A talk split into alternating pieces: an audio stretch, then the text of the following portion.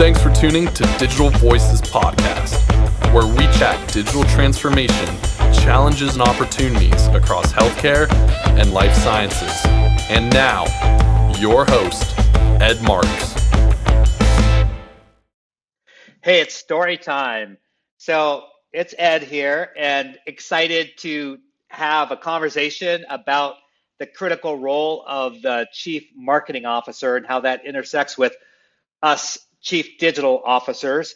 And I remember just through my career journey, my interaction with chief marketing officers, because it was like such a cool title and kind of cool responsibilities. And I was always really, really intrigued by advertising and marketing from the get go. So when I first became a CIO, I got to serve with chief marketing officer at University Hospitals who had been in a similar position for P&G.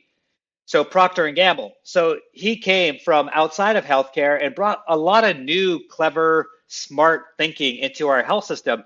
And we did this complete turnaround. And it wasn't just because marketing, of course, it was IT, uh, was a big part of that, but it was everything. Just we got a new CEO and just a fantastic turnaround story at University Hospitals. But certainly having a chief marketing officer with those kind of chops, you know, having been with Procter and Gamble and, and consumerism, those sort of things, really helped. So that was sort of what my expectation was in terms of chief marketing officers. And then, and I won't pick on any organization, but I just happened in my next organization, I kind of had inflated expectations. And instead, it was sort of backwards. It was someone who still used a typewriter, actually. And it was funny, they that actually had a hidden office where that person's typewriter was. And so I befriended the team because they wanted to do a lot more progressive things. And I remember they showed me the office, and sure enough, there was a typewriter, and that person put out edicts via typewriter, and then she had, then that person had someone else. Oops, I just revealed the gender. Uh, that person had someone else, uh, you know, put it in a computer system and those sort of things. And I'm not making fun of that person. I'm just saying, wow, what a dichotomy, what a range from super progressive to let's just say something less than super progressive. And then when I came to New York City, it went back to this huge progressive side where I, I got to serve with an amazing, amazing chief marketing officer. And, and then again at the clinic, another amazing chief marketing officer. He had come from Delta. So he actually had three careers, and he's going to be a guest on our show as well. But he was in financial services doing CMO type of activities, then for Delta Airlines, and then the Cleveland Clinic, where he's been for quite some time. So that's sort of my expectation, but it really made me think about, wow, you know, what are some of the best practices for working with a chief medical off, not medical officer? Oh, Dan, I'm going to scrub that again and start back about 10 seconds. So, given that experience, I am sure a lot of us as chief digital officers have an uneven experience. So, what is the best way to work with a chief marketing officer and what are some of the best practices? And I can't think of anyone better to talk to me on that topic than Jared Johnson. In fact, I from the healthcare rap, I don't know, Jared. I was thinking I should come up with a clever rap or something. Uh, but I, but when I've spoken with you in the past and seen all the things that you've done in your videos, I was like, wow, I wish I could serve with Jared, you know, in a complementary role as a CDO and a CMO.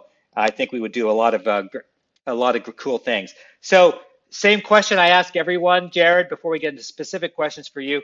What kind of music do you like to listen to, like in your downtime? Yeah, I've been thinking about this a lot. Actually, this is the question that almost stumped me the most, which is funny. Uh, I think just because I I love so much different music, and the one that would leap off my tongue would be U2, and I think we've covered that uh, between you and yeah. me uh, before. Uh, all the, the live performances I've seen, uh, where I have to rank them between the Rose Bowl and you know uh, Cowboy State, you know AT and T Stadium, like all sorts of different experiences. Uh, have always loved them. They'll probably always be the top of the chart. But I think one that's that's a close close to them would be Coldplay. Uh, I'd say just also because they're a band, right? I think I tend to like bands better than solo artists. I feel like a band when when they're really solid musicians, they can put together something better than any of them can as solo artists. And so it's kind of like that interplay between them. Like, what can they create? And Coldplay is one of those that's, I mean, they're, yeah, they're not too far. They're, they're a stone's throw away from U2, you know, sound wise. Yeah. And they've also had enough songs, I think, over the, over the years that have made me stop in my tracks and make me think like what like what what is that? I remember still clearly the day in 2003 I first heard clocks. You know, I could tell you what street I was driving on and what city I was driving on still, uh, and thinking, wow, like that's not like anything I've normally heard. I felt the same thing about like Viva La Vida when I first heard it. I'm like, what are they doing? This is on like like pop radio. Like what what is going on here? So I just love the way it makes me think. Usually, a lot, a lot of their lyrics will take me to a different place, uh, and yeah, so a lot a lot to do that. The caveat will be I've never actually seen them live, so crazy. Oh, that's that's something that uh, we'll definitely have to do is uh, go catch a show with them uh, together live, especially as things are opening up here, at least in the United States, and uh, seeing them live would be uh, really, really cool. So I'm just laughing because I had the same experience with Coldplay. So in particular with Fix You, the song Fix You, and I had to look up the lyrics and I like studied them. Like, what does that mean? The dry bones. And, you know, they're so clever and so intellectual in their lyrics. But anyways, it's just, it's, I find it so funny that we have such a similar uh, taste in music, but I cannot rap as well as you can. So uh, I'll give you that. So Jared, what about your life message and mantra? Is there sort of like a north star or something that you know keeps you centered? Like, what's your philosophy, main philosophy? Well, Ed, I can tell you, I wake up every morning with four goals, four things I try to do every day, and they are build muscle, uh, build my faith, build relationships, and then build a meaningful contribution to the world uh, in, in some area that I'm interested in. And if I can look back at the end of the day and say I've done all or most of those things that day, then it's been a good day. I mean, gen- genuinely, like there is a a a connection between all those those parts uh, in my life that's that's really important to keep balanced. Yeah, that's cool. I like that, and that's easy to to remember too. Sort of this build. Well, tell us your story. I know you're a digital transformation consultant. You've been a CMO. You're just a really smart and fun person. So I, I know our audience wants to get to know you a little bit as we launch in. So tell us a little bit about yourself.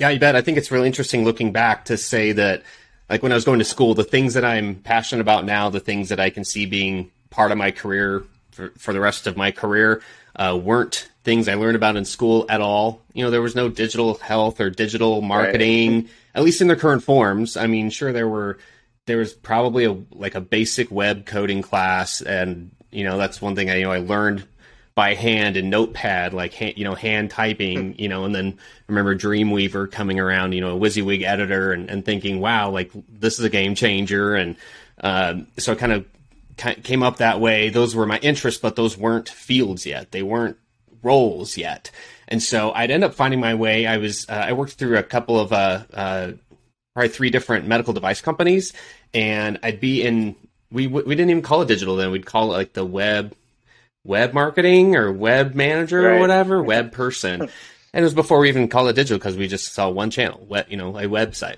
And then there would be a new thing that would come around, and it would, you know, the boss would come and say, "Hey, there's a new thing. It's called an iPhone. Uh, can you go go figure out what the business value is of that? Like, do we need to be worried about this thing or figure something out about it? Like, go anyway, just go figure it out for us, would you? and so I would do that. Like I would go study it, I'd go figure it out, and then the ne- the next thing would come around, and it, hey, there's a new thing called Twitter, or Facebook, or you know YouTube, whatever. Like it was it was definitely a time in the early 2000s, mid you know 2005 to yeah. 2010, where we were new, new platforms were coming around. Yeah, then it was an iPad, then it was responsive web design, you know, then it was mobile first, and uh, all these things just kept coming out, and they're like, okay, here's the next thing. Like, can you, can you just go figure that out for us? and and it, it would usually come. You know, I'd, I'd st- I was still embedded in a marketing team, but with a very digital first role. And so when I was talking about things, I wasn't I, I wasn't talking anything about advertising. You know, kind of what you might expect from an, a traditional marketing role and I learned a lot in that type of role uh, in in terms of the importance of innovation. Uh, and I feel like that's something that's driven me all along. I mean, like the the the funny thing is, if anyone knows me by my Twitter handle, it's at Jared Piano, and that's because when I originally uh, signed up, uh, was, I don't know, 2008, 2009, something like that. Like I was I, you know, back in a former lifetime, I never did it professionally, you know, maybe semi-professionally, but I wrote a lot of piano music. Like I liked just sharing music, and so if if you could, you know, go in the Wayback Machine and you know, circa 2008, probably my tweets were all about, hey, the latest song or whatever, and and so uh, another way that just I, think those those things blend a lot. It's all about innovating and, and creating new things and, and, learning how to keep up with with a new platform and and so forth. So, I mean, my passion is very much in this digital health and digital transformation space, um, and it's it's been a lot of fun. It's been a wild ride, though, that's for sure. Yeah, no, that's that's a great great journey, and I think as a result, that's why you have such rich content and things to share. So you get exposed, given your role, to a lot of of the leading edge thinkers and including yourself.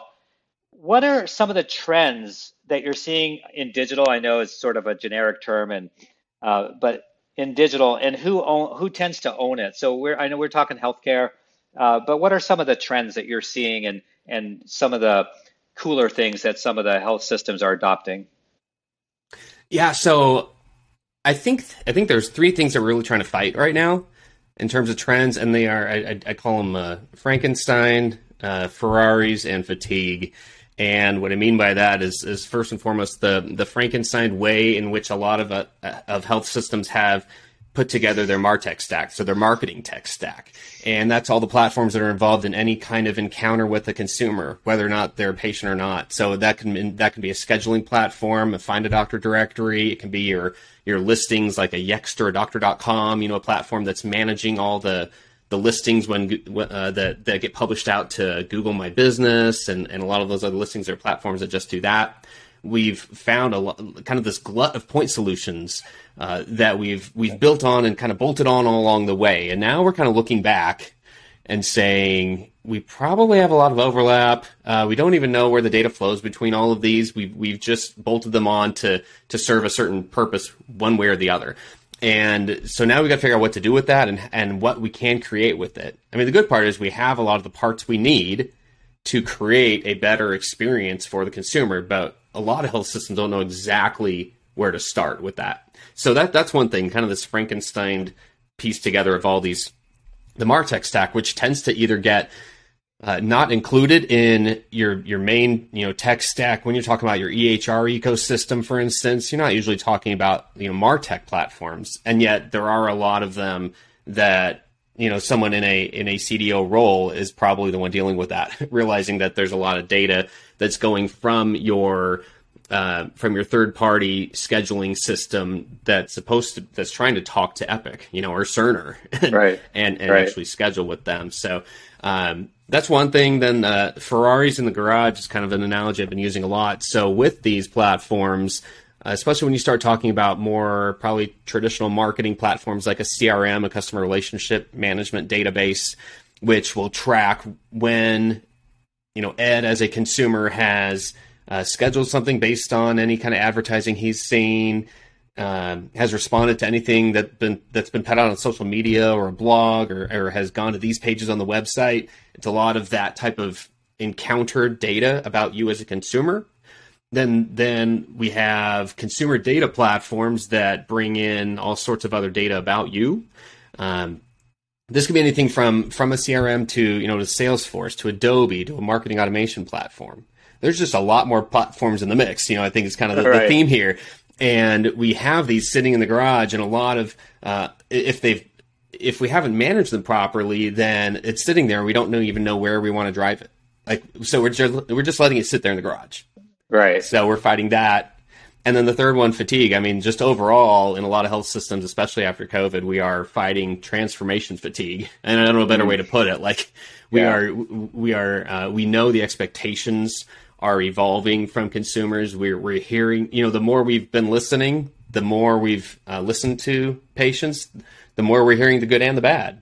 We're knowing, uh, we we know more about the areas we need to improve about their experience, and so yeah, th- those are just those are the themes I'm seeing. And then in terms of like who owns that, I, I think it's a great question. I, I wish I had a, a, good answer for you. I think there's a case to be made for several different people to own it.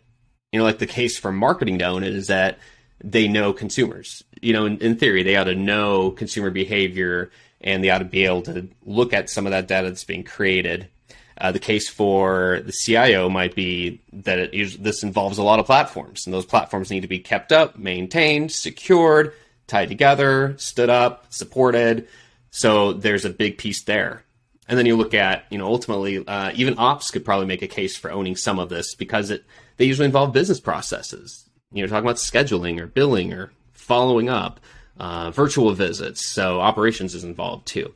So the CDO ha- has the the the opportunity, but also the challenge of kind of putting all those pieces together and saying a lot of times it depends on what the individual capabilities are within your team. Yeah, that's that's really insightful. What do you think the you know ballpark percentages based on your experience? You know how you divided things up between Frankenstein, Ferrari in the garage, and fatigue. Where are most organizations? Are they still in the Frankenstein stage, or are a lot of them do have platforms, but they're just not optimizing them? You know, where do most healthcare systems fall? Oh, that's a real good question. I mean, it's somewhere in the middle. I, I, I'd say the majority are at least at the stage where they recognize that that they're not optimizing all the platforms, that they don't know the capabilities of all of them. There's overlapping features, and it, again, I think it's just you know we've we've created these silos of expertise around each one. A lot of times that hasn't you know bubbled up all the way to the CMO. They if you ask the CMO themselves, they might not know all the capabilities of all the platforms because they, they may be focused on some of them. Um, it does seem like the majority are at least having those conversations now. I'd say more than half are dealing with the they're probably in that Ferrari in the garage stage. I think in the last five, seven, eight years, majority of health systems have have invested in those in their Martech stack, and so it is sitting there, and now they're trying to figure out what to do with it. Right. Yeah, and I think part of the complexity and maybe some of the reason that we haven't been out there driving as fast or as often as we should be is that ownership issue, and and it differs as you mentioned. You know, sometimes it is the CIO, sometimes the CMO, uh, CDO, and I think it really is probably organizationally dependent and and dependent on the particular personalities or culture. So. What are some pearls of wisdom that you might have for CDO? So our audience is largely chief digital officers or those who work for them in all of health and life sciences, and they probably struggle. Not everyone, but a, a, a fair amount struggle with this whole conundrum that we've been uh, alluding to. So, what might be two or three pearls of wisdom for how a CDO can work well with a CMO? So, you know, I think it I think it starts with a recognition of the mission and finding some shared goals. Because without that, then this is just going to keep being a turf war between marketing and you know CDO, CIO, and CMO and that's not that's not going to help anybody. We're we're hopefully moving past that as an industry. So I think if we start recognizing like our mission here is to make healthcare easier, less scary, more convenient, less costly, you know, more effective, more long lasting, more preventive. Right. Let's do our part to do that. And to do that, a lot of that happens digitally now. So if we really do put the consumer at the first uh, at, at the middle of every conversation and every question, it's going to lead us to have a different discussion within our teams. And so I think that as a focus, the the way we start describing that is is as an experience ecosystem, you know, where at least an experience focus, where we're saying that's the framework we need to live under. Instead of saying we have platforms, how do they tie together? The question should be here's what the customer here's what a consumer, here's what a patient wants we have data to back that up. Here are the pain points. How can we together create an experience that's better than each of us trying to solve it on our own? So there's definitely an element of teamwork. That's kind of that's the, an element of uh, of a leadership philosophy now, which is of not managing individual platforms anymore, but of managing results together.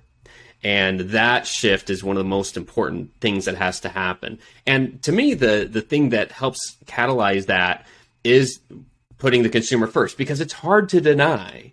Right. You know that that that doesn't that leads usually to fewer turf wars because when everyone is trying to put the the consumer first, uh, we we think differently. We start innovating in a different way. Our questions change, and instead of saying, "Hey, how can I protect the thing we've already got?" and you start talking about sunk costs, uh, you're more ta- you're, you're talking more about reducing friction through an experience, and and in a way that you're going to realize, hey, well, we own right now we only have, we only we own this part of the experience. Then it you know then that data comes from here. Let's have that conversation. Um, I think that's a big piece of it. So managing yeah. results and not platforms. And you know it's funny because because that kind of you know when we were talking about bands at the beginning, you know a, a band, you know again a, a a good band creates music that's better than any of the solo artists on their own. Like that's what we're talking about here. A good team with a CDO and all these other relationships uh, in the mix is going to create a better experience than any of those teams can create on their own. So we just have to be thinking that way. Yeah, and I think it requires a level of humility. So, like in the in a band analogy, you know, you'd you'd probably want to, you know, a lot of people would want to be the front person, and they want to be the Bono, but not everyone can. Everyone has a certain role. But your your desire should always be about the experience of your fans. And if I'm better off as a bassist and not doing any vocals at all, then you know that's that's a good spot to be in because we're making great music. And and that's really i think some of the approach that needs to happen too along with these very practical things you suggested because it'll lead to humility so i think if the individuals can be humble it's like okay so what it doesn't officially report to me but this is the right thing for our patients and the experience so who cares let's just do what's right and i think sometimes that's a struggle you know with different uh, leadership styles along the way so it really does a lot of it comes down to humility as well can Jared, you you've given some good examples here of how to work really well with CMOs. Is there a strong healthcare tandem that you that you know of, and and what is it about them that that makes them strong? Oh, that's a good question. I mean, one that comes to mind immediately is, and I don't think they'd mind me naming them by name, is the Northwell Health because so their their department it's it's called digital patient experience and they've actually pulled out they don't report up through marketing or IT but mm-hmm. they're the digital health owners really and yeah. so as a separate unit they feel like they've had a lot of success because they, those conversations are happening every day with the CIO and the CMO but they have a director or VP level uh, who's over digital patient experience. And so they are the ones leading the discussions about you know about what digital they have they have product managers within that team you know who are actively trying to continually improve and iterate different parts of the experience. So uh, they're one that comes to mind. Uh, another one that comes to mind is mercy health um, out in st louis uh, there and i think there's more has more to do with i don't know i don't know if it, if their organization reflects this but i know the way they see their martech stack is very integrated because they don't even just call it a Martech stack; they call it an experience system. And you're nice. talking like like Salesforce, Adobe, and Epic, I believe, is what they're on. And to have those things interplay, to know that you know Epic as a walled garden, you know they they have to have you know the the market the traditional marketing uh, leadership, the CMO, isn't able to get into you know and and create you know connections with with Epic, you know, to to get back in the way that they'd be able to, you know, they just can't do that on their own. So yeah. even referring to it as an experience system, I think is something pretty unique and helps them recognize that all of this is giving us data to help us improve this this whole healthcare experience for a consumer. Yeah, so it really does come down. We really hit on some key themes. Culture is really critical.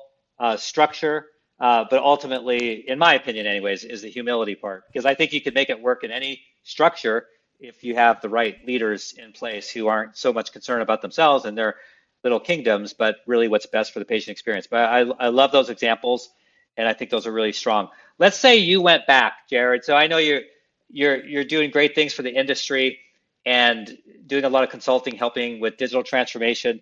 But let's just say you went back and you became a chief digital officer now for a hospital. And let's talk about sort of your average hospital. So not one like a Northwell or Mercy, which is pretty advanced in these particular areas, but like an average one. So what might be some of your first moves or what are some low hanging fruit? The reason I ask this question, just as a part of the setup here, is that a lot of hospitals are just starting out on this journey. Like you said, there's a realization, maybe made some investments, as you pointed out, but haven't really kicked it into you know out of first gear. So what might be some things, generally speaking, that that might be that low hanging fruit? Uh, so first thing I would do right off the bat is I would do an audit of the Martech stack and that that Frankenstein mess of point solutions we were talking about. I would map that out and you there, there's some basic templates for it you can even google and find online but a but actually mapping out uh, where they all go uh, i would i would um, after an audit, I would create a data lake of all the patient data uh, that, that stems from those from that Martech stack.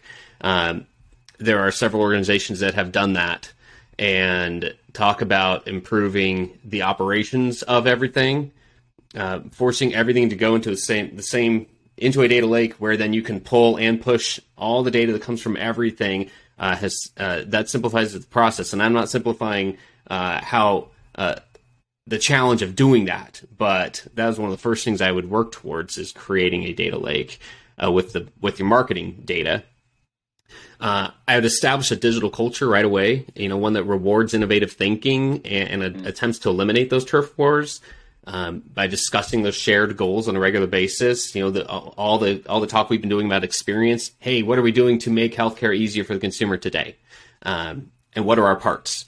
Um, those those shared goals like that that has to be uh, happening right off the bat, and we need to be talking about it on a regular basis because culture, well, as we all as we all know, doesn't happen um, and digital culture is kind of unique because it oftentimes is kind of like a bright, shiny object. Uh, people want to be part of it. They just don't. Maybe they're not qualified for it, or they just don't know what their part is. There's usually just there's usually more turf war than normal. It feels like uh, when yeah. it comes to to digital. So so culture is important right off the bat.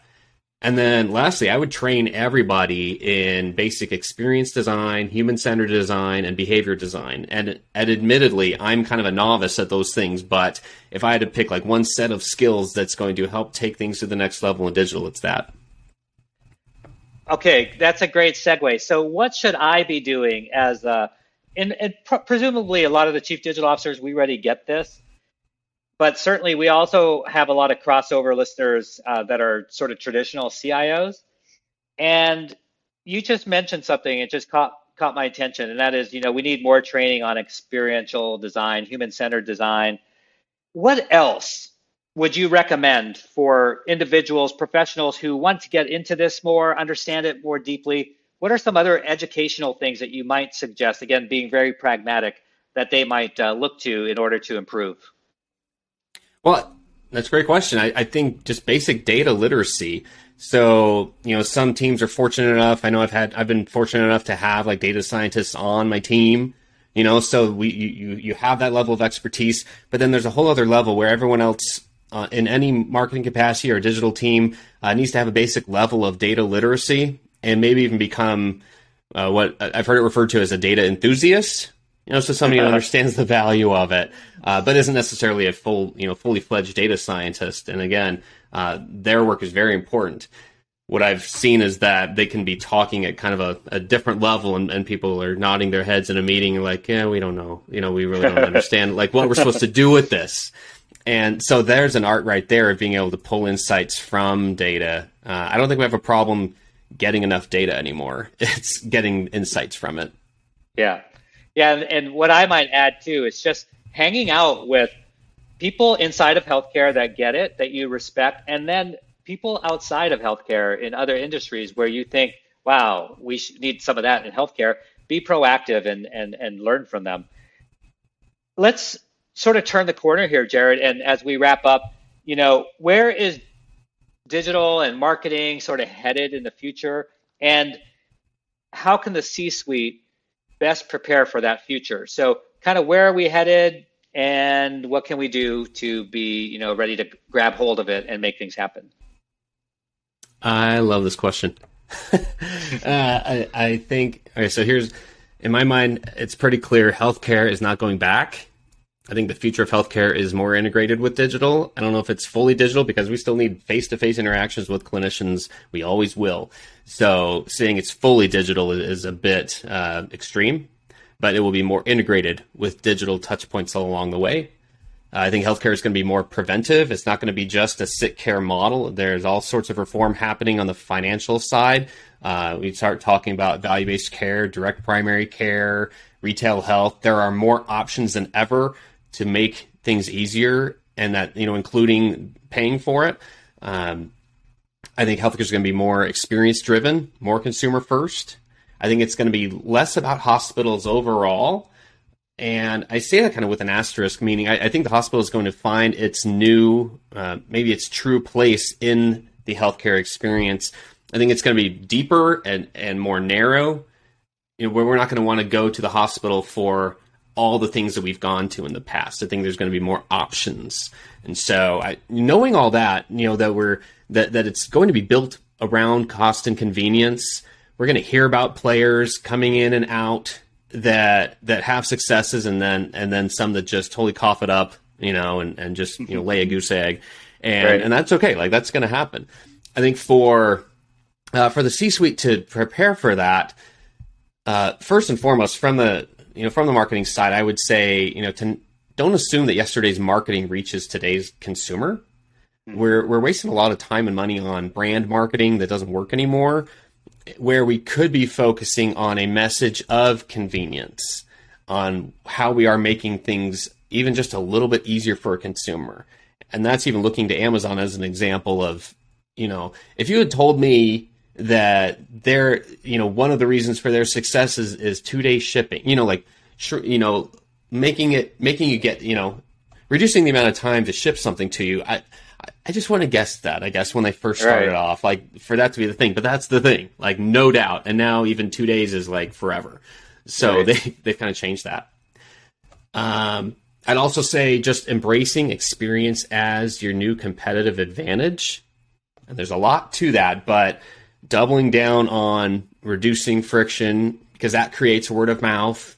Yep. Uh, don't be satisfied with just having a virtual visit platform, but continually improve that experience. Because I, you know, I don't know how your experience has been with virtual visits or telehealth, you know, visits. You know, personally, um, I can tell you the the, the ones here in, in my area. Um, admittedly, uh, talking to members of that team, they're like, "Yeah, it works, but it's clunky. Like the you know, you got to get a text and an email and then another email and then you get a text when it's ready and like you you know you you do all these different steps. So if you can focus on even reducing a couple of those steps, and that can be your competitive advantage. Like reduce one click, you know, reduce one login. Um, and then the last thing I guess for me would be to actively work to eliminate the culture war.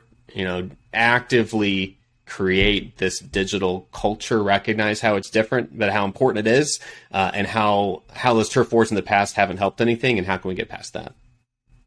Jared, this has been full of super practical advice, which I expected, plus some good talk about uh, Coldplay and our favorite band, uh, U2. Is there one last thing you want to share with the audience? Perhaps double down on something we already talked about, or something we didn't cover yet. Um, well, I guess I could try uh, a quick little freestyle if that's uh, if, yeah if, if, that's appropriate. That, that's the best way for me to do this. Yes. Um, yes. Okay. All right. Um, all right. We'll we'll see how this goes. This is a world premiere, so we'll we'll see. No no one's heard this except me in my all mind. right. So awesome. Uh, here we go. Transformation is the destination. No more time for more procrastination. No more looking back, Jack. Time to break from the pack. Yesterday's gone. It's time to move on. The healthcare experience is pretty complex, so that's the first thing that we should fix. Digital is digital. The patient doesn't care which vertical's in charge, so let's clear the air. Drop the silos. We're all the same team. Patient stocks, nurses, tech, and marketing. How can anyone be satisfied with the way things have always been? Yeah, we've tried. So join us now. Join the revolution. Digital health is the evolution. Status quo, more like status no. Yeah, digital voices is here. Yeah, come on, let's go. awesome. You heard it right here, the world premiere. Wow. Uh, for healthcare rap himself, Jared Johnson. I'll probably he'll probably make me pay royalties now because it's gonna be like uh, all over the airwaves, I'm sure. But Jared, that was awesome. Uh, you're an amazing person for those who don't know you, but I think it probably came out in our time, it's just the time that you and I have spent together over the last month or so. Uh, you're just a, a, great person and full of wisdom and knowledge and practical experience. And how do people find out more about you? Oh, best. Uh, thanks, by the way. Uh, best way is probably on LinkedIn. I'm always there. I'm usually posting probably every day. I'm also on Twitter at Jared Piano. Um, yeah, and then the the podcast is called Healthcare Rap. So yeah, people can find it anywhere. All right, awesome. Thank you, Jared. Been a blast, and I'll talk to you soon. Take care. Thanks so much, Ed. Hi, this is John Lynn from the Healthcare IT Today podcast. If you like the latest rumors, insights, and happenings in healthcare IT, you'll enjoy hearing my colleague Colin Hung and myself debate and share the latest happenings from the world of healthcare IT. Find the latest episodes or dig into our archive at healthcareittoday.com or search for Healthcare IT Today on your favorite podcast application or YouTube. When it comes to healthcare technology, we love this stuff, and we can't wait to have you join in on the discussion of everything health IT. Thank you for listening to Digital Voices Podcast with Ed Marx. If you enjoyed this episode, subscribe on your preferred streaming service and leave a rating and review. And most importantly, thanks again for listening.